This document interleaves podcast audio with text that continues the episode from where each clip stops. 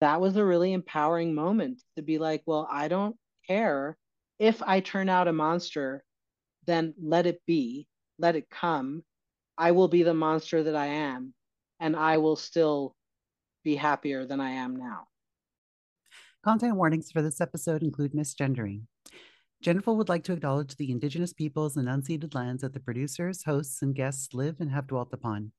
Today, we honor the Mohawk, Algonquin, and Anishinaabe and the Muiscas.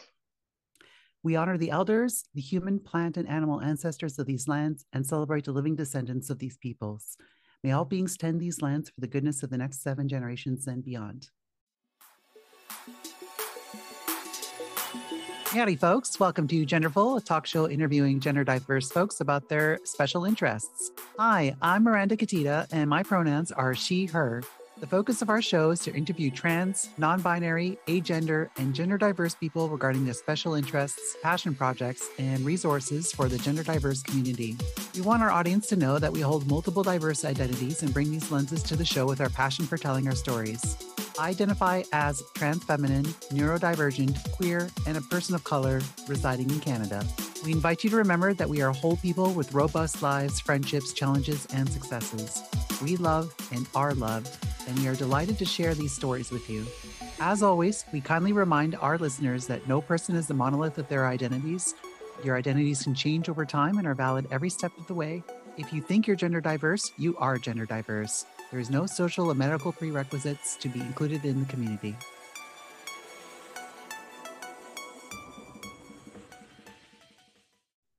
Welcome to Genderful, y'all. First pod of 2024. This is a show interviewing gender diverse people about their special interests.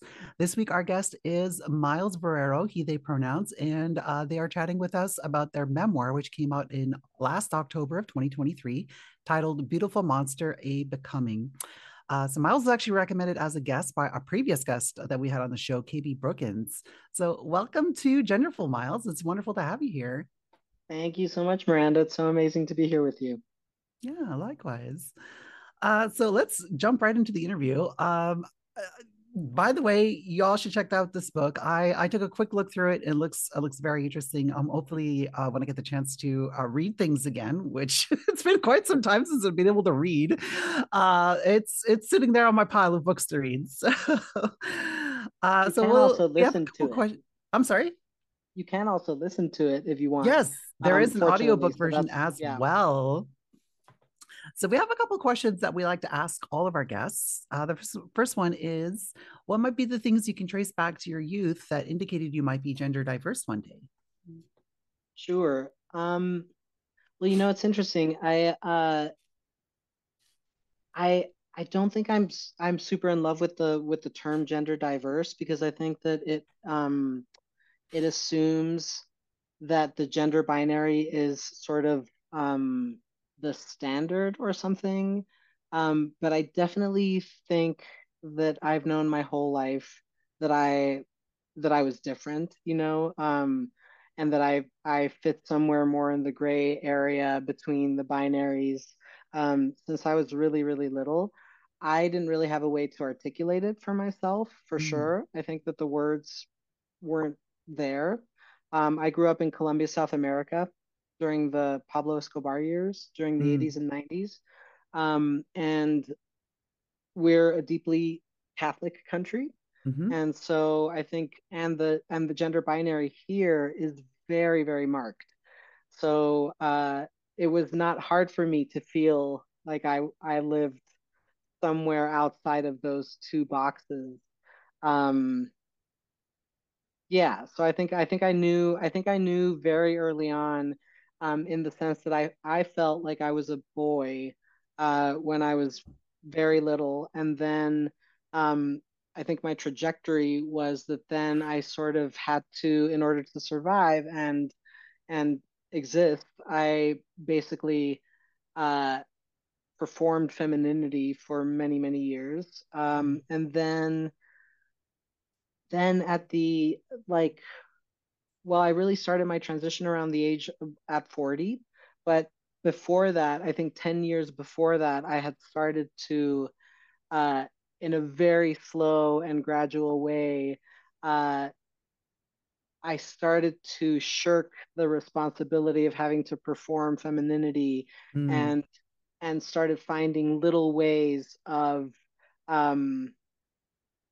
of finding other ways of being within that, but they were very, very. Uh, I think for me, it was like a very slow build into realizing what was actually happening and how I could relate to my gender differently. So it really took me a long time to figure it out.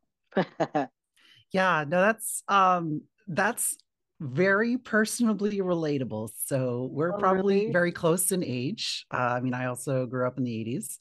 Um, and I also, so I started transitioning in my late 30s. And yeah. And uh, yeah, like when you said it's like even before you kind of figure it out, you start kind of you stop performing a little because like for me so yes. i mean like i was assigned male at birth and uh, i very much like my masculinity was a performance i was performing my gender mm.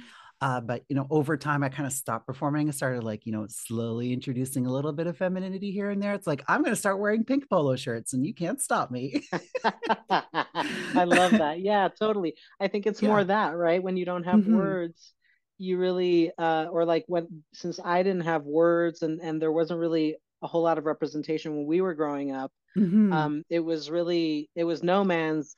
It was kind of like no person's land. You know, like you had to you had to kind of uh, walk through the forest and start you know like making a path for yourself and yeah I, I, do yeah i can really relate to that idea of instead of it was less of a of a forthright coming out into the wilderness, but it was more of a I'm going to let go of this now, and I'm going to let go of that now, and I'm going to stop doing that because I never really loved that, and I feel like now I I can, you know. and so for me, it was it was very similar. It was like I I gave up, mm.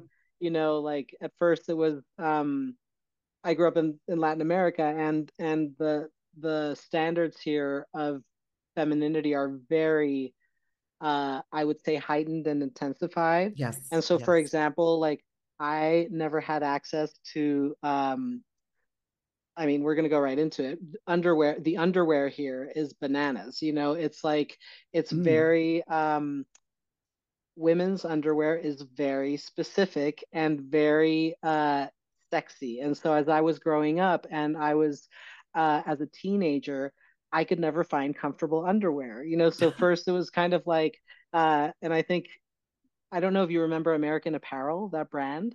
Yes. Um, they had like the boyfriend underpants or something that were mm. kind of almost like boys' underwear.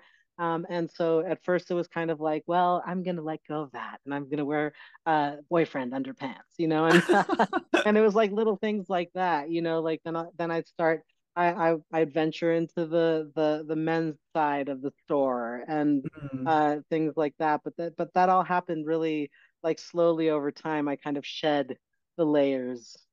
Yeah, yeah. I mean, I definitely. So I that's another thing I really relate to because I mean, I I grew up at uh, so I grew up in a very like religious Muslim household, and mm-hmm. um in muslim culture there's the sexes are very segregated like they're like yeah. you there's basically no separation at all between men and or they're, they're like men and women are completely separated and and yeah like in the time that we grew up there wasn't really a lot of great representation in media so like i yeah. mean i didn't even know what a trans person was until my 20s so like i i think i didn't really know i mean yeah i think i knew because i had seen um, when i was growing up uh, Colombia used to get a lot of uh, really wonderful world cinema and so I remember the Crying Game coming out um, mm-hmm. when I was young, probably like 14. And so I kind I kind of knew, but I kind of didn't under like I, I couldn't it, I knew and I didn't really take issue with any of it, but I couldn't quite process it. And so mm-hmm. I, I feel like I really my first sort of obvious trans experience when I was um, seeing someone who was trans was Boys Don't Cry, and still I didn't really, I couldn't quite understand what, what was happening. And I think I was mm. probably in my mid 20s then.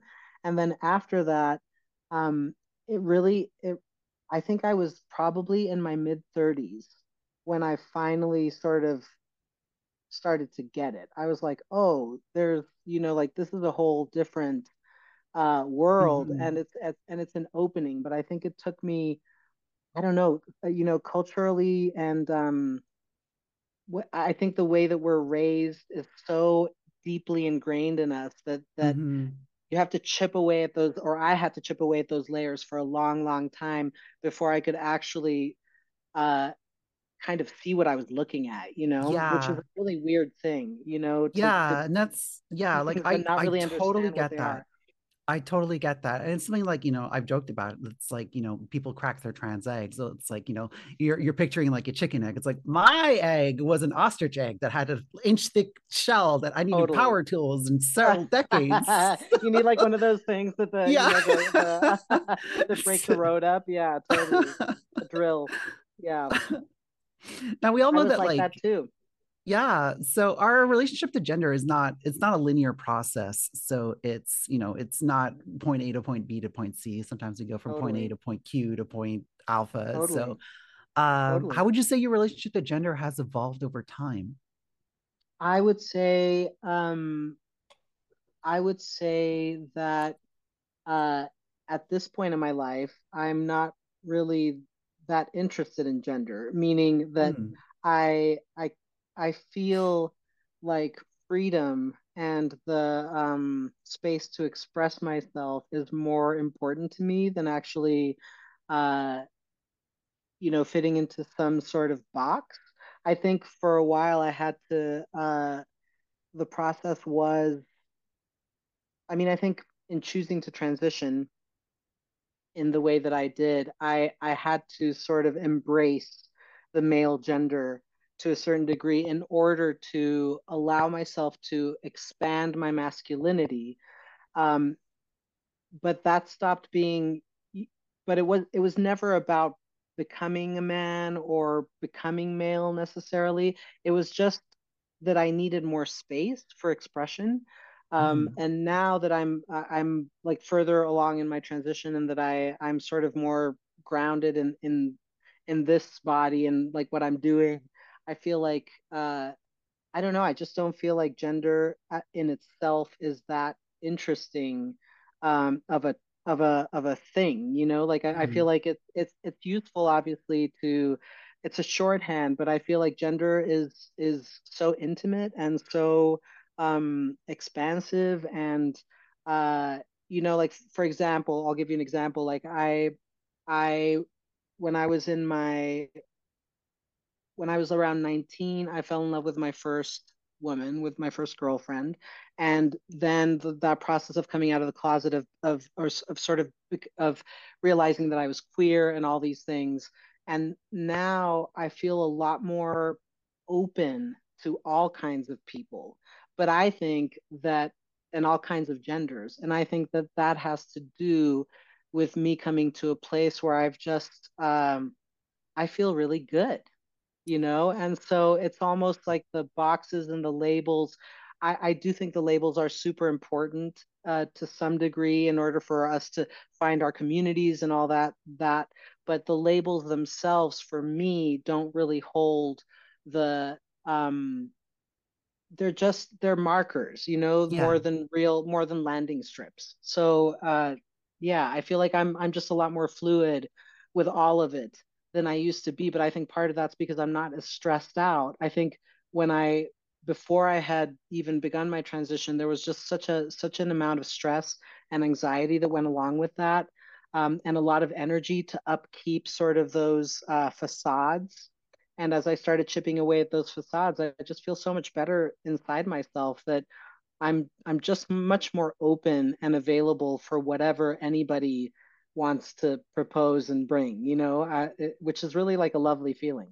Yeah, no, I I I love that for you. That's that's such a great way of looking at it. Um, and so when we're talking about these, you know, boxes and labels, I mean, I think it's important to remember that uh, they can be useful for a lot of us, but of course, we kind of have to we kind of have to like keep in mind that they are descriptive and not prescriptive. So, I mean, just because you fall into a certain box, it doesn't mean you have to be that way. It's just it just it's just a useful tool to help describe, you know, your own experiences.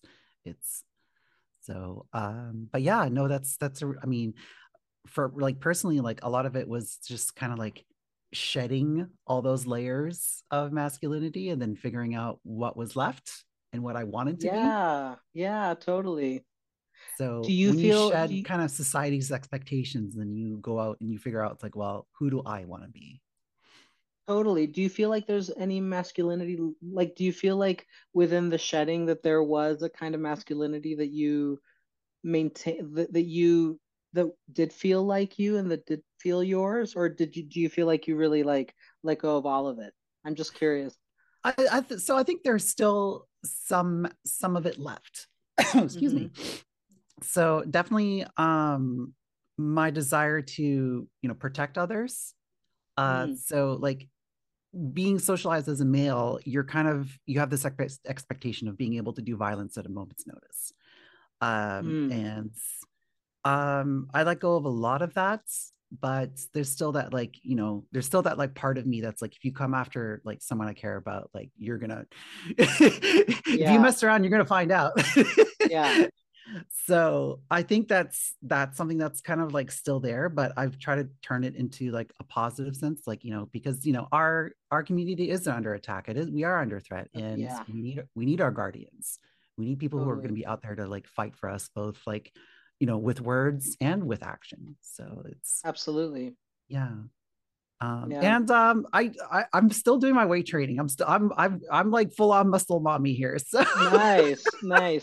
Well, I was just asking because I feel like I'm much more comfortable with my own femininity now mm-hmm. um, than I used to be. It feels like like it bubbles up and over, and I feel good about that because I don't feel like uh, I don't feel like those two poles of me are at odds anymore. And I feel like on any given day, they can kind of sway and play and dance with each other in a much more, uh, like with more grace than they, they used to be able to. Hmm.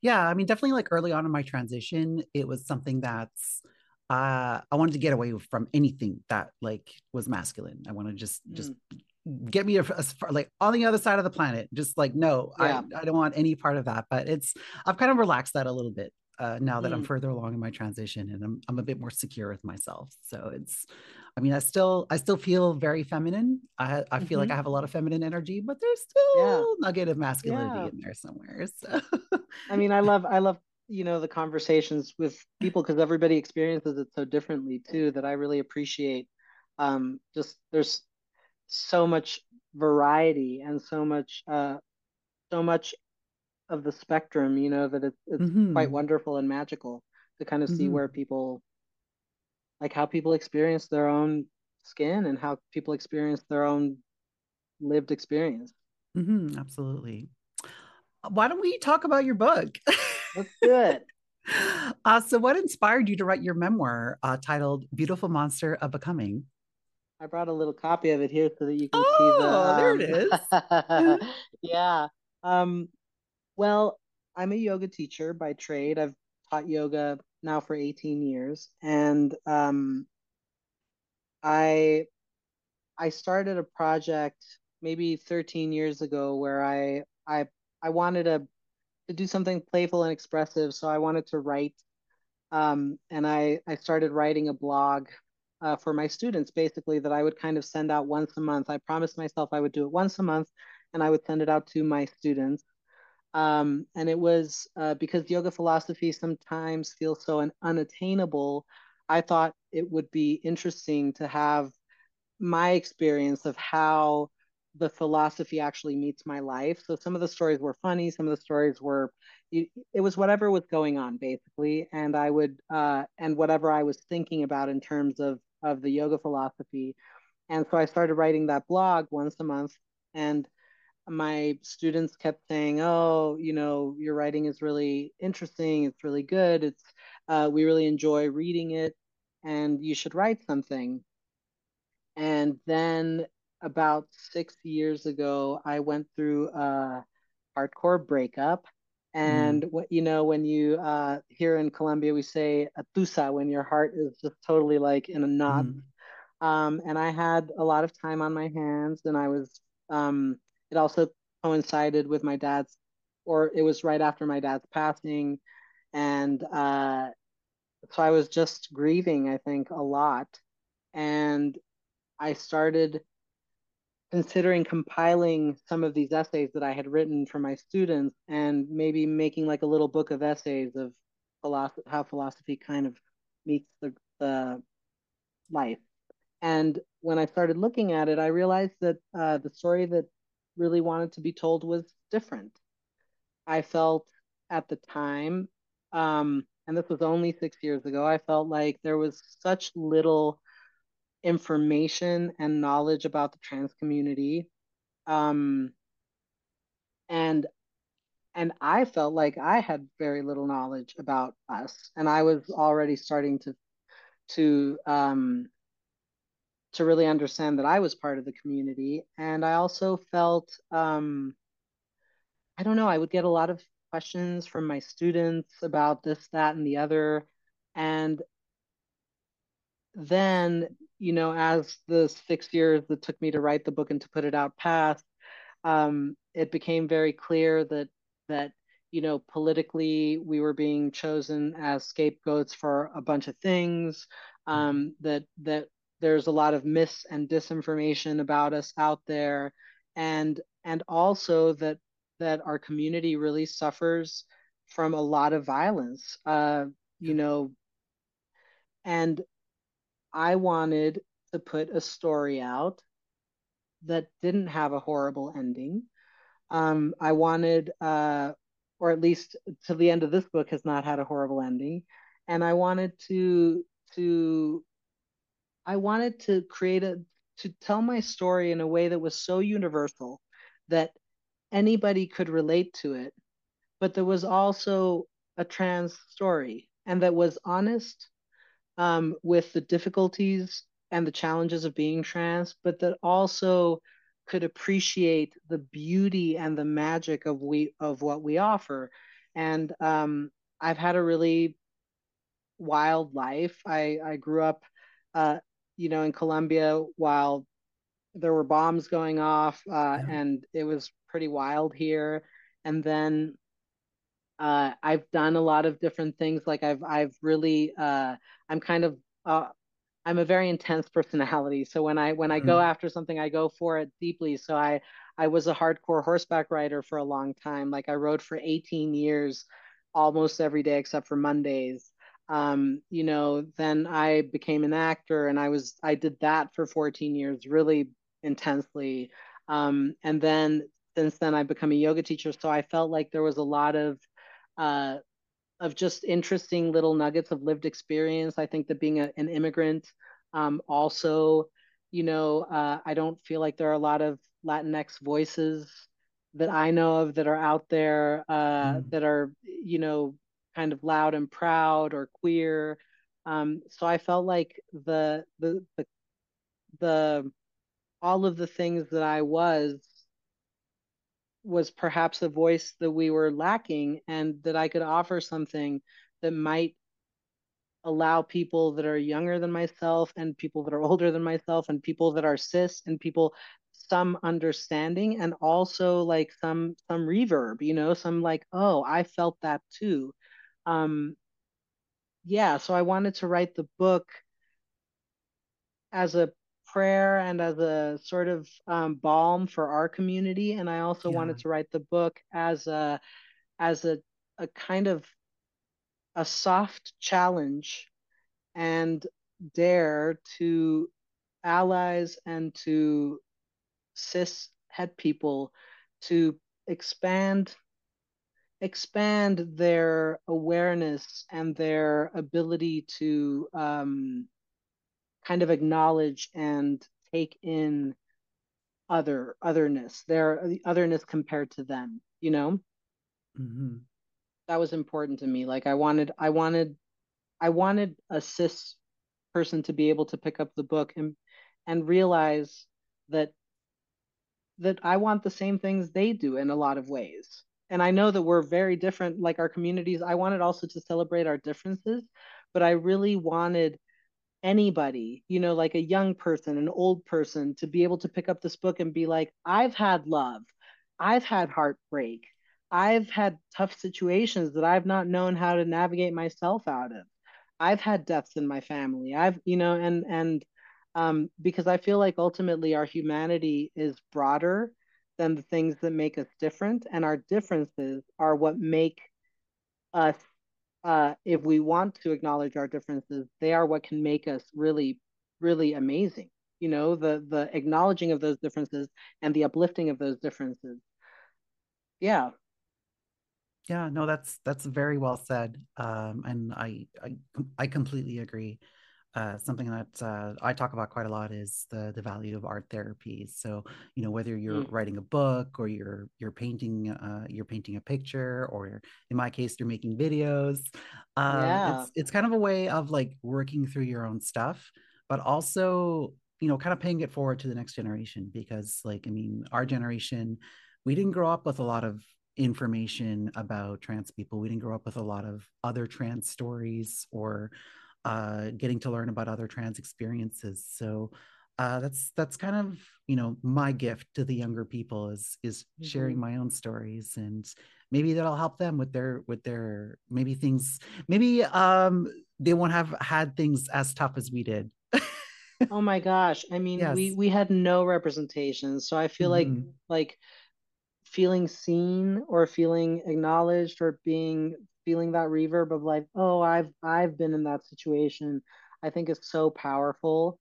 And and it was so lonely for me for so long mm, um yeah. with my transition and with my queerness that that i really i really just wanted to put something out that maybe you know maybe it would reach one or two people and would help them not feel so lonely you know? Yeah yeah absolutely i feel the same way and and um i know personally like um seeing other people's stories that helped me a lot with my transition it's like you know when i first started exploring my gender it's like this is how much of a nerd i am i go on google it's like how do you know if you're trans and right. um and i started you know watching other stories from other trans people and uh, it's it's hard for me to overstate the impact that that had on me and i i wish that we had these resources when when we were growing up uh, absolutely and yeah. i also think that the the giving value to our story the fact like acknowledging that our stories matter is very empowering mm-hmm. because it if our stories matter then it means that we matter Yes. And it's kind of an acknowledgement that we exist and that we exist, that our worth is intact just by existing. Yes. You know, and I and I think that mm-hmm. that's mm-hmm. something that that we've grown I've grown up in a world that says the opposite. Mm-hmm. You know, that says that everything that I am is negative. But I I think through writing the book I am claiming my own worthiness and I am claiming all of my readers' worthiness, you know, and I, I, I do think that that it might be like an insight change that feels very small, but it's on a cellular level. I think it's profound. Yes. Yeah, no, I, I, I fully agree with that. I mean, even even now, like we we live in a we live in a world that tells us that our lives don't have value and and right. that we don't matter, and it's you know um it's it's it's a brave thing to do to the, you know put your foot down and say no we do matter i matter so right um, and i also another thing of you know writing it is that um i think it's also like yo i'm smart you know like like we are we are fierce.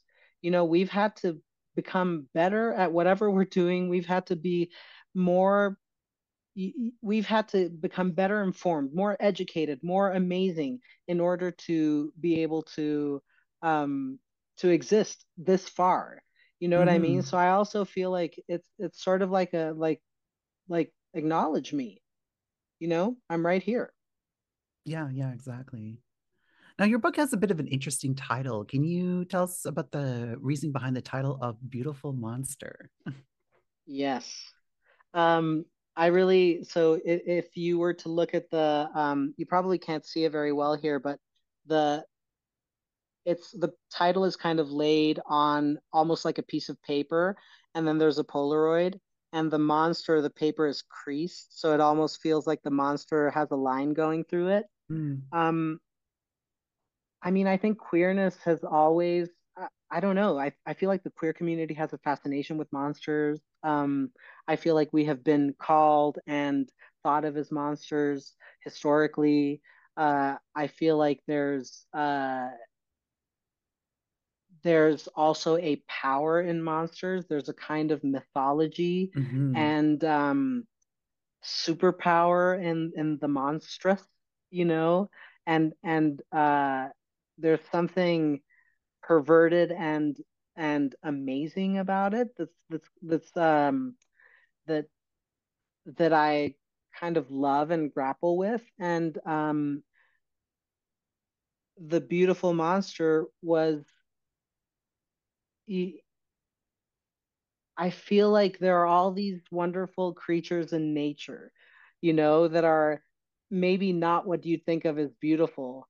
Um, and they're Mm. beautiful, but they're these odd sort of, you, I'm thinking of like like things in the ocean and you know like there are all these creatures that are kind of like you don't know what to do with them and but their beauty is undeniable you know like if you look at a spider close up like they have like their eyes glare they, they have like a shine and they have nature's just so full of detail and stuff and i love this idea that that we are um that if the world sees us as monstrous there is still beauty there you know Mm-hmm. and when i was transitioning i was um or during the beginning of my physical transition I found it terrifying because I had been told all my life, or sort of uh, like not told verbally, but told through media, told through Yes. news, told through that I was going to become monstrous. And the moment that I decided to proceed with my transition was a moment where I had to really, uh, it was a moment where I had to make a decision and a choice that even if the answer was monstrous, it was what I needed and that maybe being monstrous isn't that bad, you know? So I had to kind of commit to my own mythology and commit to my own monster. Um, and that was a really empowering moment to be like, well, I don't care if if I turn out a monster, then let it be, let it come, but I will be the monster that I am, and I will still be happier than I am now, you Oh, that's know? So I kind of love the play of of I think it's also like testing the reader, you know, it's kind of like, well, hi, you know, like are you like like like uh, it's it's like a challenge. It's like, do you want to open the door and see what's in here? Let's go. you know? Yeah, Yeah, and um, I speaking of the the artwork of the cover of the book, I, I wanted to draw attention to the uh, the Polaroid itself. So there's a little bit of a drawing. Uh, so for those of you who are listening in the future, there's uh, a drawing of devil horns uh, and angel wings. So can you tell us a little bit about the the symbolism there? sure. Uh, so the the Polaroid was taken by my dad. It's it's a Polaroid of me when I was probably like eight years old. And um, the the Polaroid is kind of sitting on a on a piece of paper, sort of like a bluish piece of paper, and um, we the, uh, there's some mythology in the book. The book is sort of uh, woven in with some Indian mythology, Mm, um, or some Indian mythological stories. Only a few of them that I really love, and so I wanted I wanted there to be a nod toward the mythical and toward the the the magical, um, and mystical probably in there too. Uh, and I also wanted it to be uh, I'm a product of the 80s, you know, so there's something there's something like very uh street that I, I love the sort of Converse hitting the pavement and and and mm. you know chewing gum stuck to the bottom of the of the chair and whatever that that, that kind of like 80s vibe that we that we grew up in. Yeah, even Polaroids So themselves are very much Polaroids, uh, like it's a very narrow slice of history where Polaroids were a thing. It was yes, like they were cheap enough to mass produce, but they were before the age of the digital camera. exactly. And, and they were quick. Like you could it was the the one time that you could take a picture and you could see it right then and Mhm. there, right?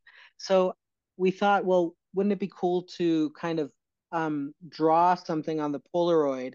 Uh, but then we realized that if we pulled the drawing out of the Polaroid, it kind of also was like kind of mythical.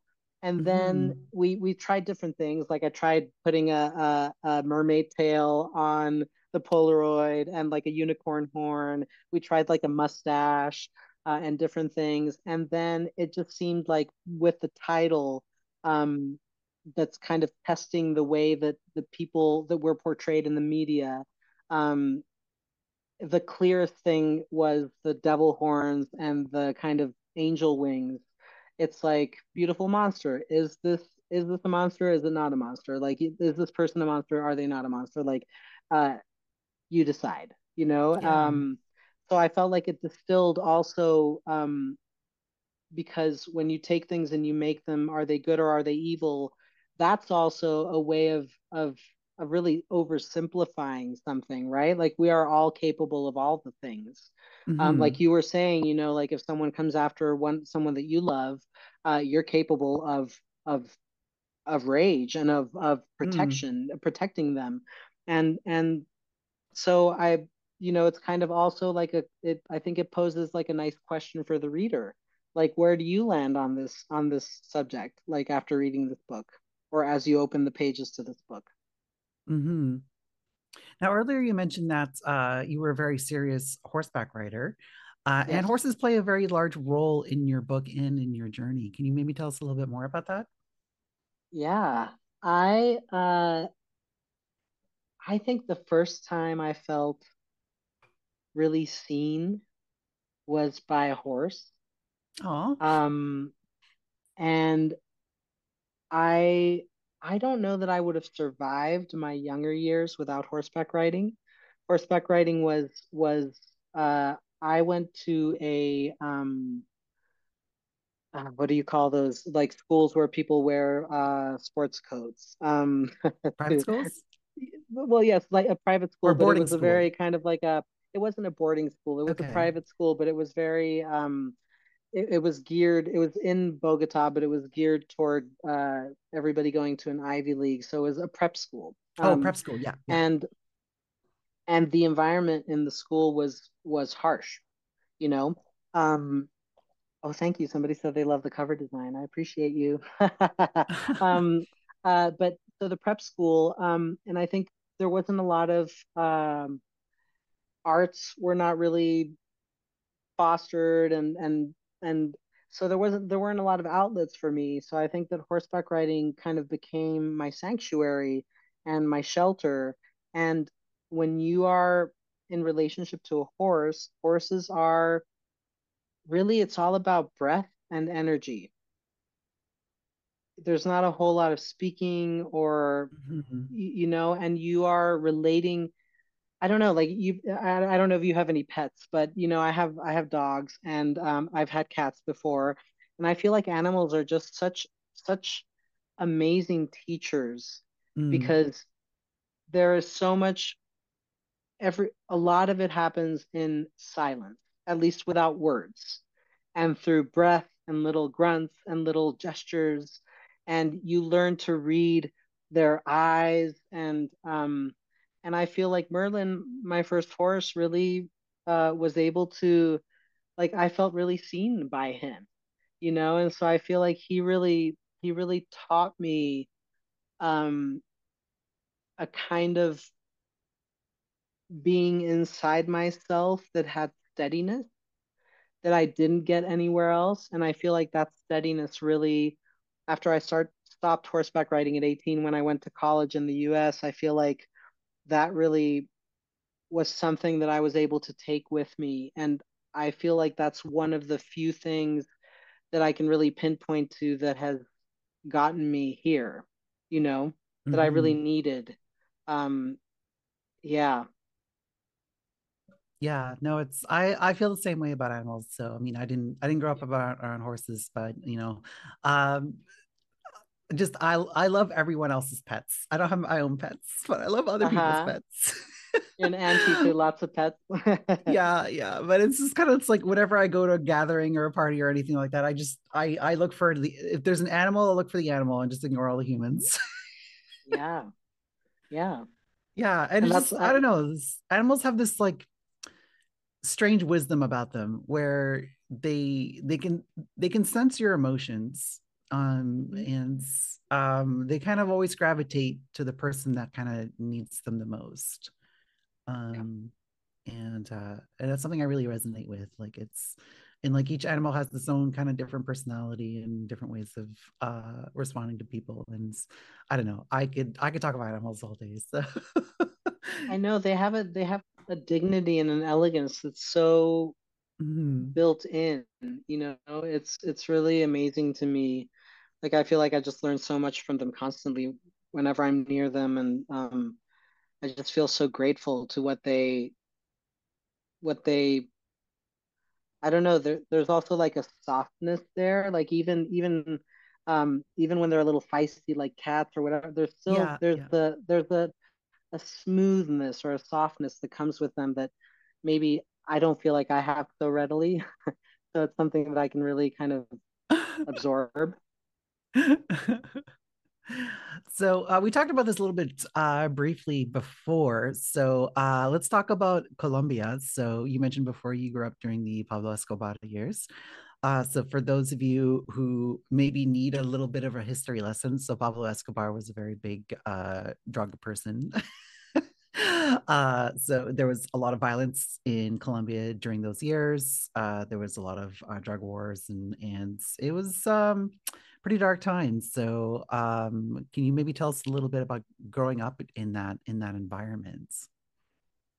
I think it probably was extended over twelve or or fifteen years and Pablo Escobar, uh, his thing was that he was trying to become um, sanctioned politically, like he was trying to to in, infiltrate the government mm-hmm. so that he could sort of similar to what happened in Cuba, um, so that he could basically use the country of Colombia to to build his to continue to build his fortune and make laws that benefited him. Um, I mean, very similar to other people we might know um, or yeah. might have heard of in the last few years. Yeah, uh, yeah. and this year. Um, and but it brought on a, a time that was extremely violent. So I grew up with bombs going off and people getting kidnapped and uh, people getting shot and murdered. And one of the things that, that Escobar did was that he he had this theory that the way to uh, control the population was to terrorize them. So all a, a lot of his acts were random because mm-hmm. he didn't he he just thought if he blew something up here and then blew something up there, it would keep people basically traumatized. Yeah. Um, and so it was a very intense experience, one that I really, I don't even think I started to unpack until uh, I was writing the book. Um, because when you, when, or, or for me, living in a in a situation like that, um, there's something that happens where you, I learned to live every day as my last. Mm-hmm. Um, and just because there was all this violence and terrorism going on doesn't mean that we didn't have a great time. We also, I had a very rich life growing up and uh, we had a lot of fun and we partied super hard. Yeah. And but i think that was a that was also a product of the fact that you never knew if you were going to come home. So it set up a kind of interesting dynamic for me uh, and I realized years later that my nervous system was kind of fried from all of those things. Um, yeah, but it was a, just a fascinating backdrop to to grow up in uh, and try to maneuver around. Um, and the country when I was when I lived here was kind of falling apart. You know, like the the mm-hmm. Supreme Court was bombed, and a lot of the Supreme court judges were murdered and um, then it wasn't just that Escobar existed, but there were also the the guerrilla. The guerrilla were like the paramilitary, and there were struggles between the two of them. Yeah, uh, the cartel yeah. and the guerrilla. So it was really, it was like it was literally living in a war zone, Yeah. And um but I think that's shaped me in a lot of ways, you know, because Absolutely. uh I think it, it, it was an invaluable experience because I can really have a lot of empathy and um and sort of like a, a I don't know, like I feel, you know, I mean with the war the wars that are happening right now in Ukraine and Israel and all Mhm. the things, um, I just really feel for anybody who lives in a war zone. And I, I think it also has made me such a pacifist, you know? Yeah. Like I don't I don't believe that war is the answer. And I I also feel like we as most of us as humans, um, I think have understood in some at some point that that it's that it doesn't get us anywhere, you know? So I think we're living in an interesting time um, right now where there's all this uh, you know friction and like do we fight? Do we not fight? And it's it's an interesting question Yeah, no, for sure. And um, and yeah, like you said, there is a lot of uh, conflict in the world these days, and it's something that um, I'm very um, personally affected by, as you know, someone course who's of Arabic descent, and um, you know, it's it's tough. But like the the situation in Colombia, like it's um, it's it's absolutely wild. Uh, it's absolutely wild what happens. Uh, I mean, if for those of you listening who are, maybe not familiar with the situation, like do a deep dive on Wikipedia. Um, I don't know if you have an opinion on the show Narcos, but I learned quite a lot about those years uh, from that show. Um, so i would say I, I would say narcos is a very hollywoodized version of yes, what I would assume that there was very is dramatized. there is a wonderful actually show called escobar uh, just titled escobar Mhm. um, that's in spanish and it has subtitles and um, actually one of my one of my friends growing up plays Escobar in that show. Oh But wow, um, that show is a wonderful, wonderful. Um, if you're a history buff uh, or are interested in that time period at all, that show is really like a great show that really, I think the story is fascinating enough. You don't have to Hollywoodize it at all, yeah, yeah, and it yeah. really and it really shows the the story as is without over um without kind of putting him on a pedestal but also acknowledging that he was quite brilliant and quite savage you know like in Mhm. his in his ways in the way that he fought his wars and so i think that um it really uh it shows him as dangerous as he was you know Mhm.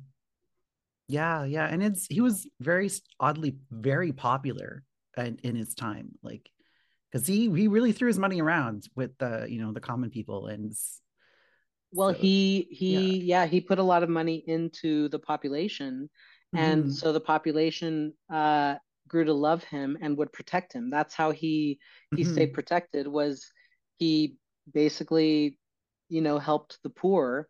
Um and and yeah, so it was a really complex it was a really complex situation and it's still you know if you go to medellin today which i do a retreat um, near medellin like once a year in the hmm the pacific coast but we start off in medellin um, if you go down to medellin you'll you'll see that um, there still is a lot of uh, there still are very conflicting views yeah, of Escobar today in Medellin. Some people will be like, don't come and idolize him.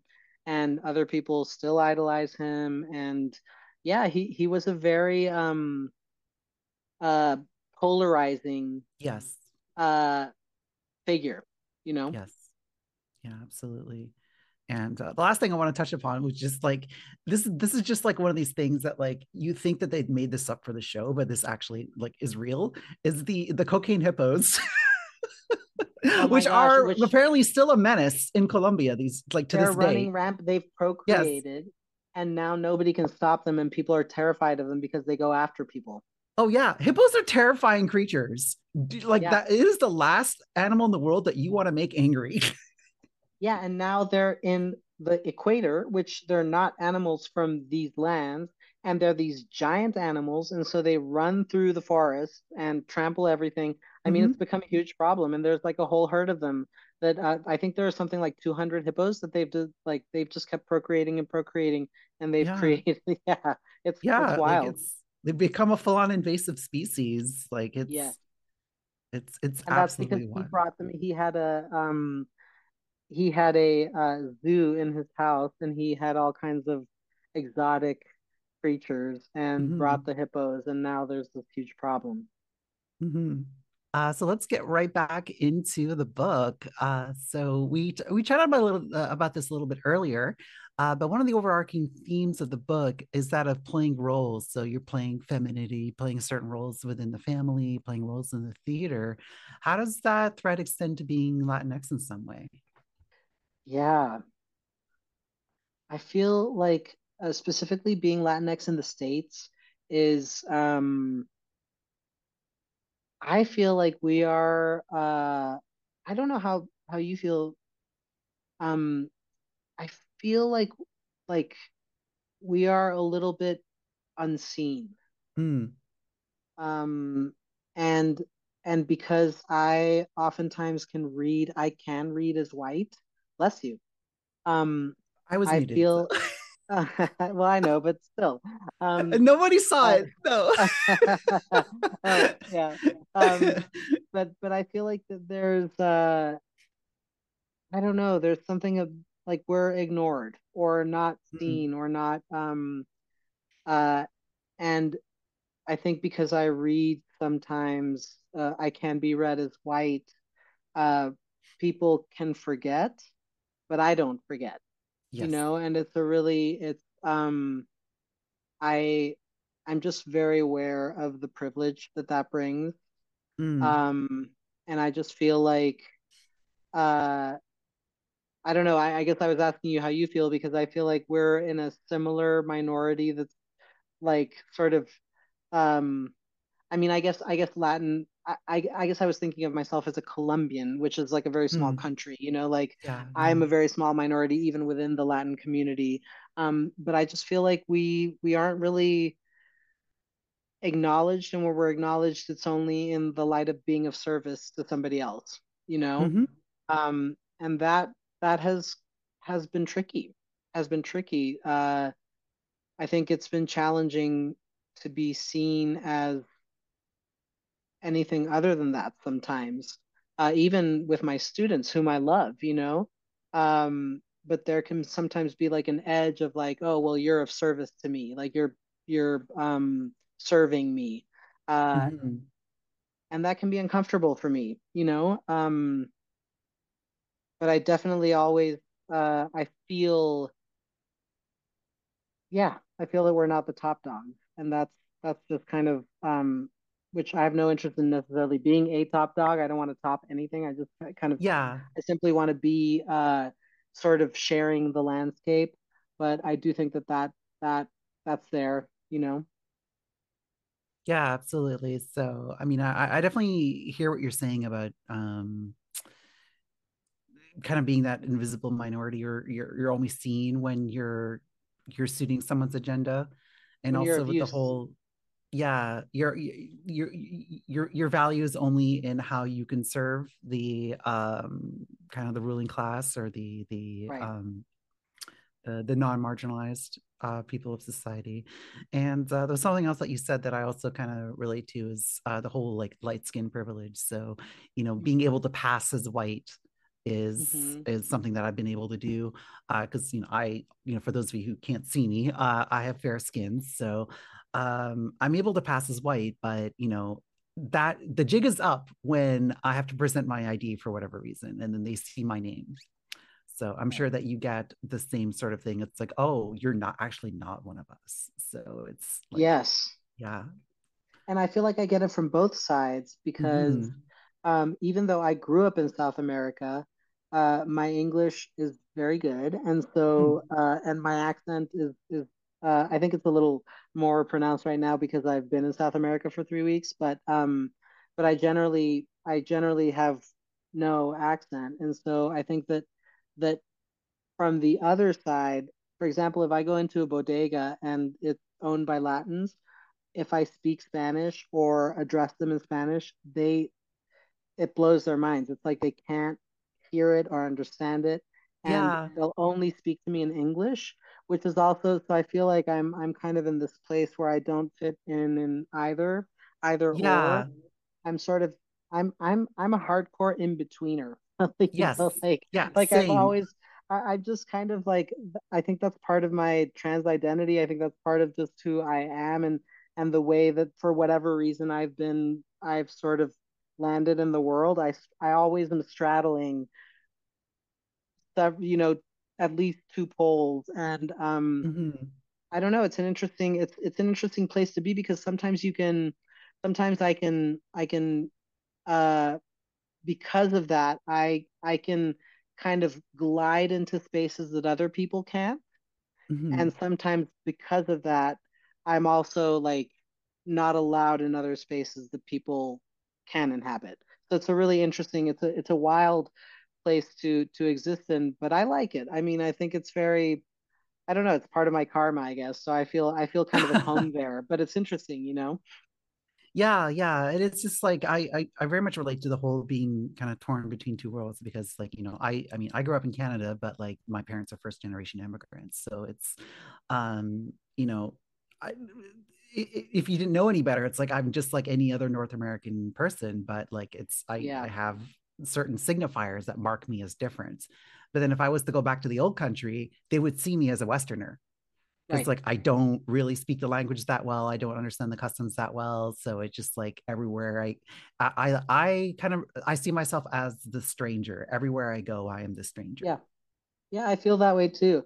It's funny, a bunch of hmm I, I'm noticing on the on the chat that uh hardcore in betweener was a was a favorite there, and I think it's also a good name for a band, y'all. yeah, Yes, totally. Some yes, I uh. I agree. Uh, and there was another thing I wanted to touch on. So the very term uh, Latinx uh, is a term that kind of gets a lot of pushback within the Latino Latina uh, community, as as because it's it's not a word that you can say in Spanish. So I don't know if you had any mhm. personal thoughts on that. I mean, I'm sure there's a wide variety of opinions on that, but I'm interested in hearing your opinion on it. I like it. I don't know. I don't I don't have a, a strong feeling either or. I don't really like the term Hispanic. Uh, Mm, it just feels uh cynical in a way that's I don't know uh, not that lovely to my ears. Uh, and Latin is is great too. Uh, I mean, I see, I get what people, I see what what the frustration is with Latinx, but I think it's kind of cute, you know. Like I think it's it's mhm. sort of, I think it it um I find it to be a little bit playful and nodding toward queerness or toward uh, a more expansive way of being. So I, I appreciate that about it. So I guess that's maybe why I've started or or why I use it. Uh, but I guess I haven't spent that much time thinking about it. That's Uh, that's perfectly fair because I, I know that that there is it, it is a controversial term and not everyone likes it and like I said there's a wide variety of opinions so I don't want to like have you speak for everyone this is just your own personal opinion right? So yeah, and kind of everyone's opinions are are valid to some extent so I'm I'm always curious to hear about it because it's not I mean it's not my lived experience it's not my communities so like I always want to make sure I'm using like the right terms for for for people yeah, so I appreciate that. But you know, as a hardcore in betweener, I guess yeah. I've always been someone who has uh, I have used labels, but I've also had a strong resistance to labels. I don't really love labeling myself, um, but I but I I understand the need for them. So I also Mhm. uh, I think that Latinx fits into into that mindset where it's like I'll use it as a shorthand, but I don't necessarily feel like it defines me or you know Right, it, right. it it's just a way to start the conversation. It's not like the end of the conversation. Yeah. I mean, that's kind of how I use the term queer because like um a queer is a very nebulous term. It's it can mean a lot of different Mm, things. So, you know, I just say that I'm queer. And then if you want to know what I actually mean by that, then you have to ask additional questions. absolutely. And that's what I love about queer too, that it's kind of yes. open ended. It's like, you know, hmm hmm Uh, so speaking of kind of being a, like a hardcore in-betweener, uh, what would you say is a cumulative effect of living on the outskirts of what society chooses to acknowledge as quote unquote legitimate as uh, both as an immigrant or as a queer person or as you know a gender outlaw as we like to call ourselves sometimes? Mm.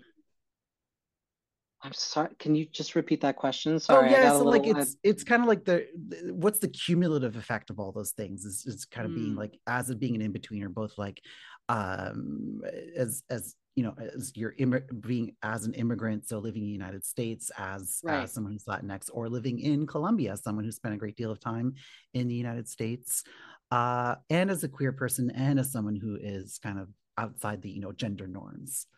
Got you. Yeah. Uh, I I think it's it's uh, made me realize that home I I've really um, I think it's it's it's it's strengthened the understanding that coming home to myself is the most important thing. Uh, so that wherever I go, I can feel at home because I'm at home with myself. Because mm-hmm. I've never really fit, you know, I, I think it's created this per this um not permanent, but this constant situation where I feel like I don't belong here or there. I'm not yeah. of that or of that. I'm not, you know, like I I don't I'm always in between. And so uh I think it it it's almost like it's really shaped who I am. And it's shaped uh my ability to stand in my own backbone and understand that that that is enough you know that i can be i can just be me and come home to myself. So i'll always have i'll always have like a place a, a, a soft landing place. Um yes but i think it's it's it's it definitely i mean like you're you're someone who sort of you know as you were saying kind of identifies that with that a, little bit too mm-hmm. and and i'd be interested to hear your experience but I, I for me i do think that it's it's it's sort of like it's such a big part of who i am and how i function yeah. in the world and it also uh, it's such a big part of how i relate to other people and the world the space of in-betweenness that i have mm-hmm. a, a, a very large um uh I have a soft place for those of us who are in that space. Yeah, yeah. So these sorts of uh, in between spaces, they're called uh, they're called liminal spaces, mm-hmm. and uh, there's something very queer about liminal spaces. So you can actually, uh, one of my YouTube uh, colleagues has a whole has a whole video about this, but um, but yeah, it's that that in betweenness, that being in that liminal space of not really belonging anywhere, and I think this is something that's um, pretty much everyone I've ever talked to that is is an immigrant themselves or are is is the child of immigrants relates to this because you're you're you're living in one place while not really being from there and your your quote unquote home or where you came from is you're also not welcome there so it's mm-hmm. Um you kind of have to carve out your own place um so it's you know, if everywhere you go is somewhere that you don't belong, then you have to make your own place where you belong. Um, I feel like it's made me more sure-footed because uh, I've I trust myself. Sometimes I feel like more than other people who don't feel that in betweenness. Um, because I've had to trust myself my whole life with that. You know, I've been navigating that for so long that it also creates like a really and I think yoga has really helped me with this also mm. too, is is creating a sense of confidence and a sense of ease with with with knowing who I am, you know, which I think other people uh, come to maybe later or um, don't have to examine as deeply. Uh, so it's it's it's also it, it's very um, it's sobering, but it's also very uh, steadying, you know, in some ways. Even though mm-hmm. um, mm. I also think that the the the illusion of um, of safety or or uh, uh, you know when when people seek relationships because their sta- stability is a better is a better word mm-hmm. the illusion of stability is not one that i've ever really bought into. So yep. i'm a lot more comfortable when things move underneath my feet i'm a lot more fluid. You know like i don't have a problem pivoting because that's what i've been doing my whole life. Yeah yeah that's i mean hey same here. Like it's i'm fond of telling people that i've had an interesting life. So that's something that we have in common where we've we've been a lot of people and we've done a lot of things. Yeah. So it's that the way i, I kind of have some people may accuse me of being cynical but um the way i see things is everything has an expiry date everything is in your life for a limited period of time so mm-hmm. every, you kind of everything ends like you know jobs situations relationships everything ends so you just kind of have to be ready for the next thing and you just have to kind of accept things when when they do end mm-hmm. so mm-hmm. it's just that that illusion of stability is something that i'm very very keenly aware that that is an illusion there's no such thing mm. as something that lasts forever there's a beauty in it too though you know there's mm-hmm. a beauty in in being able to recognize when things are ending or coming to an end and being able to acknowledge that and allowing yourself to have the ending and move on as opposed to fighting it all the time. Mm-hmm. Yeah, absolutely. Uh, so, what probably the most important question what would you most like readers to take away from Beautiful Monster? And most importantly, where can people buy it? oh, sure. Uh, well, I'd love for people to, I mean, honestly, it's it's a love letter to our community, uh, but I don't really presume to to know what they will take away from it. I think that's that's a gift that's uh, intimately theirs. So mm. I would like for them to take away whatever whatever serves them and whatever doesn't serve them to leave it. You know, um, and the book is available. Uh, it's available in many bookstores. Uh, it didn't hit a bunch of benchmarks that it needed to be in all bookstores, but mm-hmm. if you if it isn't at your bookstore, they probably will order it for you. You can also get it, uh, you know, on Amazon and on Barnes and Noble and all those places. But I really prefer indie bookstores, so you can really you can get it. If they aren't carrying it, they'll order it for you. Um, but it's really available on a wide scale. So uh, if if you order it, they'll they'll find it for you, and uh, and hopefully more bookstores will start carrying it. Um, and and actually, if you do order it from an indie bookstore that doesn't carry it quite yet, it helps the book because then the indie bookstore is like, oh, somebody wants it, so then they it puts it on their radar. So a lot of the work that we've been doing is kind of getting the book on people's radar mm-hmm. and whatever, because I know. Um, if if people are gender queer and gender fluid and and uh, non-binary and trans uh, that are listening, you know, we all know how hard it is uh, for us to be able to get our projects out there. So it's it's Absolutely, a labor of yeah. love, but it exists and you can definitely find it. Um, and hopefully, I'm also trying to get it into a bunch of libraries. So, for example, if if your library doesn't have it, and you or you ask them to order it that's also a way that can help you and it can help us um yeah but it should be it should be if if it isn't readily available available it should be orderable from any bookstore awesome awesome uh, so we do have uh, some concluding questions that we like to ask all of our guests. But first of all, is there anything that we missed about your memoir or your gender journey that you'd like to make sure that you say? I would like to say that uh, if anyone is out there who's going through a hard time, um, I would like just like to cheer you on and say that uh, even though sometimes it seems insurmountable, and even though sometimes it seems almost impossible, um, I feel like we are such magic, and it is so worth it to to live a life that you love and to live the life that was meant for you. Um, and if that's being trans or non-binary, I think that that's uh, I really do think we are a gift to to to the world and that mm-hmm. we are changing the world. So uh, I just like to cheer you on and say that that I applaud your journey and um, just know that that there are those of us out there trying to make the world better for you. I love that.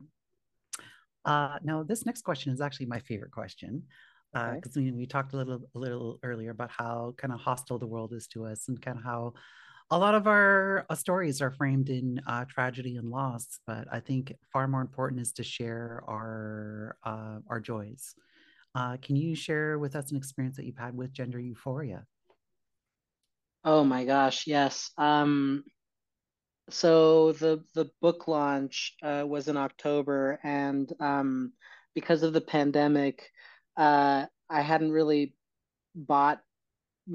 I, I my I started so I started testosterone a little bit before the pandemic.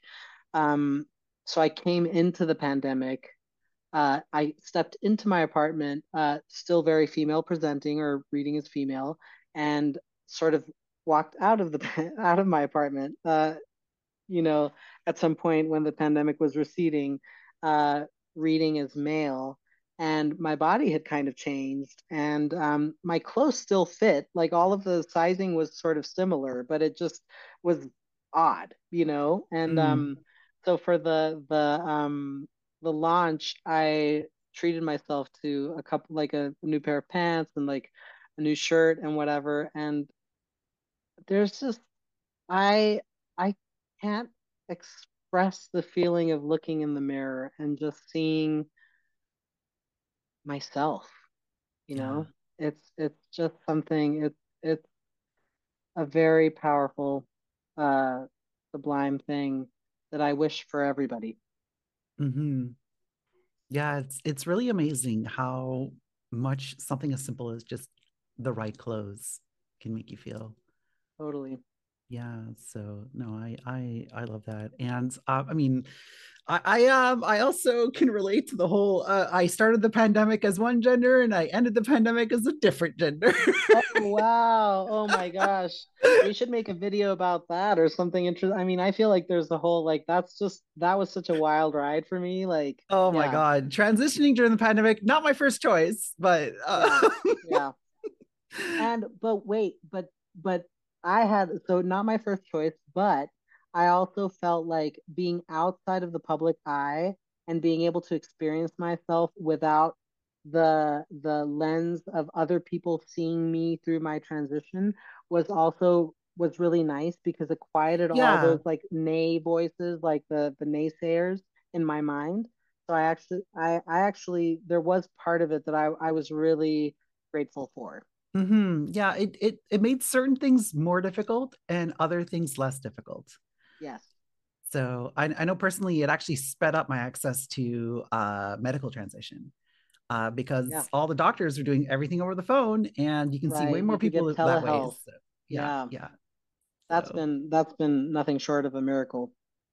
Mm-hmm, mm-hmm. So yeah, it's certainly been interesting. totally. Not not how I would have chosen to have done it, but we don't get to choose the times that we live in. So now, is there anything that you'd like to make sure that folks know about your perspective on gender and non-binary trans and or gender diverse issues? Mm. I love all of it. More, more, more, please. Yes. More, please. More, more transness, more gender diverseness, more non-binariness, more all of it. Just bring it on, folks. Let's do this. Yes, I 100% agree. We need more of us out there. We need to tell, we need more trans stories, just more like, yeah, there, there literally can't the be world. Like, yes. like, let's take over the yes, like world like, domination, like, world domination, totally. well, this has been a lovely chat. So, Miles Borrero has survived fronting a Latin rock band, riding horses competitively, acting on various stages across the United States, and nannying a six year old. He's been Catholic, Jewish, and a frequent guest of At Krishna's House and has lived life as a boy, a girl, a woman, a man, and something in between. Now, a senior yoga teacher who leads retreats all over the world, Miles is passionate about dismantling the systems within ourselves that keep us small. He lives in New York with a sweetheart and their two adorable dogs. And there will be a, a link tree in the down below section if you're listening to this in the future. You can also, if you're watching this live on Twitch, uh, that'll be in the in the chat somewhere. Uh, you can also file. Uh, you can also follow Miles on Instagram and Facebook at Monk I Miles. Uh, so here is Miles, but it is Monk E Miles. It's like M O N K I. Yeah. Okay, Monkey. Oh, I get it. so here is this week's clutter query that you that you our audience can answer on our social media platforms what beautiful monster are you Ooh. i'm actually i wish we had more time to do a deep dive on cryptozoology oh I, I, don't even know what that is so i wish we had more time oh my god too. it's basically it's a it's a fancy scientific word for made up monsters like you know like oh the sasquatch gosh, and the loch ness monster and stuff like yes. that so. Yes please send send pictures, send drawings, send yes. just words, whatever you want. Oh my God. I want, I want it all. all right, so coming soon. So next week, uh, next week's guest will be a surprise uh, because we haven't booked one yet. So, uh, but yeah, stay tuned. Uh, make sure you're following a Genderful podcast on socials. Uh, also, make sure you're following Gender Meowster. You can also follow me if you want. Uh, we're looking forward to get back in the swing of things after the winter break. Uh, so for any community updates, uh, I'll leave that to producer Mirami to go over that.